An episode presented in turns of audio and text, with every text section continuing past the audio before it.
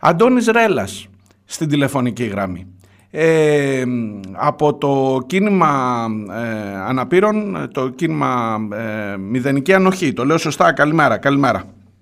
Καλημέρα και καλή χρονιά. Καλή ναι, χρονιά να έχουμε, Αντώνη. Από την κίνηση για τη χειραφέτηση. Κίνηση για τη χειραφέτηση αναπήρων, μηδενική ανοχή. Θυμάμαι την παρέμβαση που κάνατε, την πολύ σοβαρή παρέμβαση για την υπόθεση του Αντώνη Καριώτη ε, την, η οποία δεν είχε και καμία τύχη από ό,τι κατάλαβα, θα το, θα το δούμε παρακάτω, αλλά θέλω να ξεκινήσουμε με την ιστορία αυτή με τα μέσα μεταφοράς. Ε, εγώ βγαίνω από τα ρούχα μου χωρίς να έχω τις κινητικές δυσκολίες που αντιμετωπίζετε εσείς. Αναρωτιέμαι εσείς πώς το βλέπετε.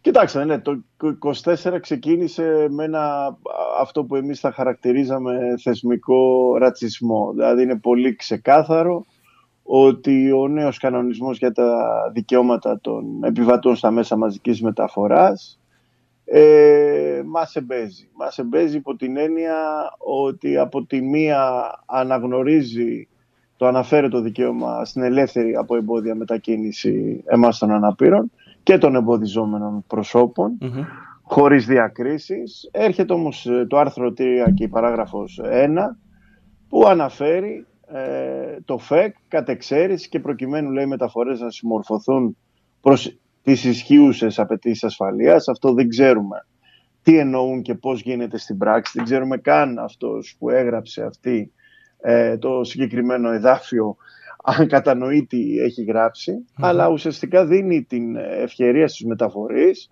Δεν ξέρω αν αυτό σημαίνει ο οδηγός ή η αρχή που εκδίδει τα εισιτήρια ή το οτιδήποτε θα απαγορεύει την είσοδό μας εάν και εφόσον θεωρούν ότι δεν, λειτουργούν, ότι δεν μπορούμε να τα χρησιμοποιήσουμε με τρόπο ασφαλή και λειτουργικό.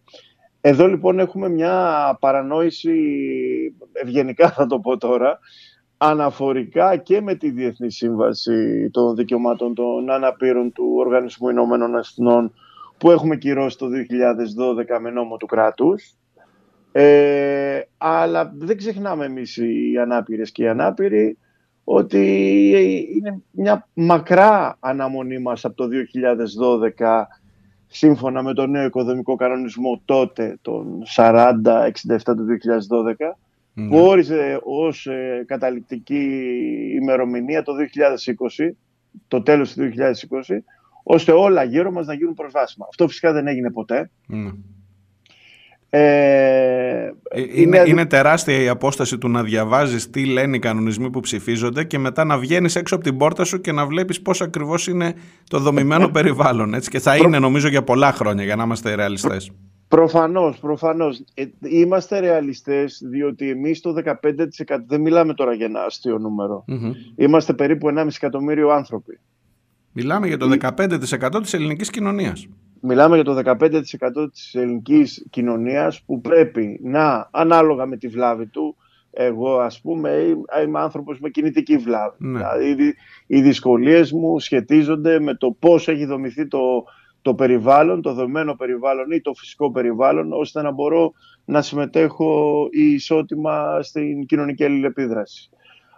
αυτό λοιπόν που μας ε, φίλεψε η, η κυβέρνηση της Νέας Δημοκρατίας, η οποία είναι επικοινωνιακά επαρκής, αλλά μέχρι ναι. Έχει διαφορά να, να μπορεί να επιτελεί το έργο της από την ε, επικοινωνιακή της επάρκεια. Ε, δημιούργησε την Εθνική Αρχή Προσβασιμότητας, ένα όργανο δηλαδή που απευθύνεται ε, στον ε, Πρωθυπουργό, το οποίο όμως όργανο αυτό έχει μόνο συμβουλευτικό χαρακτήρα. Ναι. Η ίδια η σύμβαση όμως αναφέρει ότι θα πρέπει ε, να πάμε σε εύλογες προσαρμογές εδώ λοιπόν δεν διαβάζω, επειδή κάθισα και διάβασα όλο το σχετικό ε, ΦΕΚ, το νέο κανονισμό, δεν διαβάζω να μιλάει για εύλογες προσαρμογές. Δίνει όμως με το άρθρο 3 παράγραφος 1 τη δυνατότητα να, μας, να μην μας εκδώσουν εισιτήριο και να μας ε, μη επιτρέψουν την είσοδο. Και μάλιστα, και μάλιστα στο όνομα της δικής σας ασφάλειας.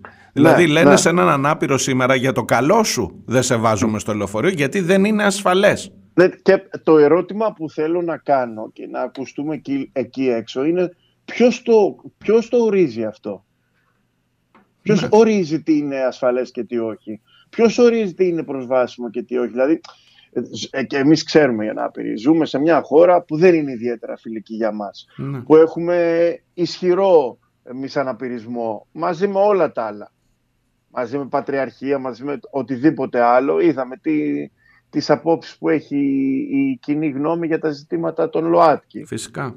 Έτσι. Ε, ε, ερχόμαστε λοιπόν και εμείς και λέμε αντιμετωπίζουμε παρόμοια ζητήματα και εδώ ερχόμαστε απέναντι σε μια αρχή η οποία θα μας επιτρέπει ή όχι την είσοδό μας.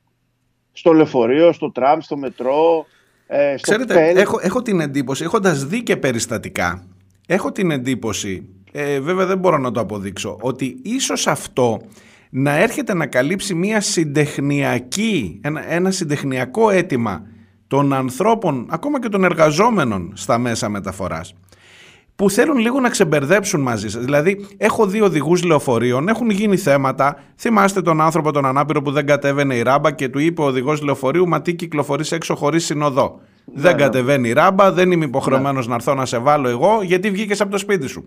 Λοιπόν, ναι. έχω την εντύπωση ότι υπάρχει και μία διάθεση να βγάλουμε από πάνω μας το πρόβλημα. Οι οδηγοί, οι άνθρωποι που εκδίδουν τα εισιτήρια, δηλαδή θα μπορεί αυτό το φεκ αύριο και με όλο το σεβασμό σας το λέω, να έρθει να σας το τρίψει μπροστά στα μούτρα και να πει ορίστε δεν είμαι υποχρεωμένος να σε βάλω μέσα στο μέσο, το καταλαβαίνεις; Α, ακριβώς αυτό είναι το άρθρο 3 παράγραφος 1. Μου κάνει εντύπωση που τα περισσότερα μέσα μαζικής ενημέρωσης πανηγυρίζουν για τη συμπερίληψη. Αναφέρομαι στο γεγονός ότι για πρώτη φορά και είναι δικιά μας, δικός μας αγώνας και δικό μας κέρδος. Δεν είναι οι κυβερνήσεις απλά νομοθετούν αυτά που τα κινήματα από, τα κάτω οι άνθρωποι και τα κινήματά τους διεκδικούν.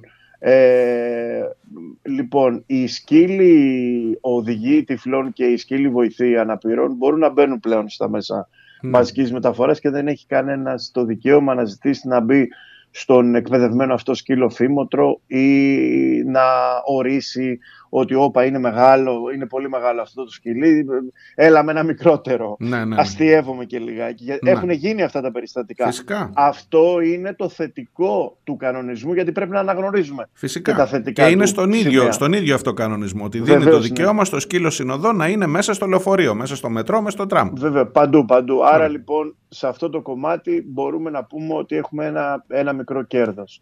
Αλλά το άρθρο 3 παράγραφος 1 δίνει σε όλους εκείνους και εκείνες τους μισανάπηρους εκεί έξω την ευκαιρία, ακριβώς όπως το είπατε, να μας τρίψουν στη μούρη τον κανονισμό και να μας πούν ορίστε, δικαιούμαστε κατεξαίρεση. Αυτό το κατεξαίρεση ε, είναι, είναι, μπορεί να γίνει κανόνας. Ναι. Και δεν είναι παράδοξο να γίνει κανόνας. Γιατί; Διότι δεν ξέρω αυτός που το νομοθέτησε τι, τι γνώσεις έχει για, το, για, την προσβασιμότητα στο δεδομένο περιβάλλον, την προσβασιμότητα, την αλυσίδα της προσβασιμότητας, το να φτάσουμε, να ανέβουμε, να πάρουμε το μετρό, να... δηλαδή δεν είναι προσβάσιμη και φιλική η χώρα μας για εμάς τους αναπήρους. Φαίνεται ότι αυτός που το έχει γράψει, δεν... δηλαδή στο παράδειγμα, να γυρίσω σε εκείνο το παράδειγμα που το είδαμε πρόσφατα.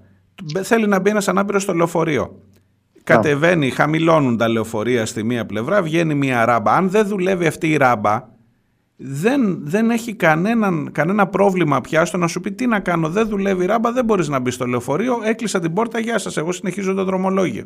Αυτό, αυτή είναι η εξαίρεση. αυτό, θα, αυτό θα μου επιτρέψετε να πω ότι εδώ υπάρχει και μια τεράστια ευθύνη των συνδικαλιστών που όταν ένα από τα λεωφορεία που φέρει το, τη ράμπα ναι. ε, ε, πάθει κάποια βλάβη, έχει κάποια βλάβη, ε, δεν το βγάζουν εκτός υπηρεσίας για να εξυπηρετήσουν το γενικό κοινό. Ναι. Αυτό έχει ως αποτέλεσμα, ενώ έχουμε κάποια λεωφορεία, να μην είναι συντηρημένα και να μην λειτουργούν. Ποιος την πληρώνει; Την πληρώνουμε εμείς, ε, που δεν μπορούμε να πάμε στη δουλειά μας, που δεν μπορούμε να βγούμε έξω, για να, μην συζητήσω, για να μην συζητήσω για τα κτέλ, γιατί αναφέρεται, το, το ΦΕΚ αυτό ναι, ναι. αναφέρεται και στα κτέλ, τα οποία είναι μεγάλα λεωφορεία. Πάντα ε, έχω ειλικρινή απορία και συγχωρήστε με γιατί δεν είμαι γνώστης. Πώς μπαίνει ένας ανάπηρος σε ένα κτέλ που δεν έχει πρόσβαση, έχεις σκαλιά για να ανέβεις; Πώς μπαίνετε στα κτέλ; Δεν, δεν μπαίνει. Δεν μπαίνει. Δεν μπαίνει. Υπάρχει, υπάρχουν κανένα δύο ε, τροποποιημένα που από την, ε, μία από τις μεσαίες ή την πίσω πόρτα υπάρχει ένα αναβατόριο που σε φέρνει στο επίπεδο του λεωφορείου για να mm. εισέλθεις ε, χωρίς εμπόδιο. Άρα όταν θα πάτε στα κτέλ για να πάτε σε οποιοδήποτε προορισμό ε, θα μπορεί να σας πει πια το κτέλ αφού δεν ναι. μπορώ να σε βάλω και αφού δεν έχω κάποιον να σε σηκώσει στα χέρια πώς αλλιώς δεν έχω το δικαίωμα να μην σου κόψω εισιτήριο. Αυτό λέει το ΦΕΚ αυτό. Ακριβώς αυτό κάνει, ναι.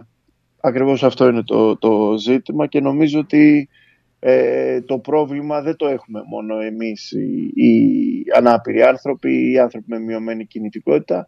Νομίζω ότι αφορά όλη την κοινωνία, διότι ε, είμαστε μέρος ανθρώπινης ποικιλομορφίας και θα πρέπει να γίνει κατανοητό ότι τα δικαιώματά μας πρέπει να τα υπερασπιζόμαστε και όχι μόνο εμείς. Μάλιστα. Και όχι μόνο εμείς. Υπόθεση Αντώνη Καριώτη και με αυτό να κλείσουμε γιατί ξέρω ότι σας απασχόλησε. Είχα μιλήσει και με τη δικηγόρο σας τότε την κυρία Μουγκαράκη. Ε, είχατε ζητήσει από την εισαγγελία να περιλάβει το μισαναπηρικό κίνητρο στο συγκεκριμένο έγκλημα.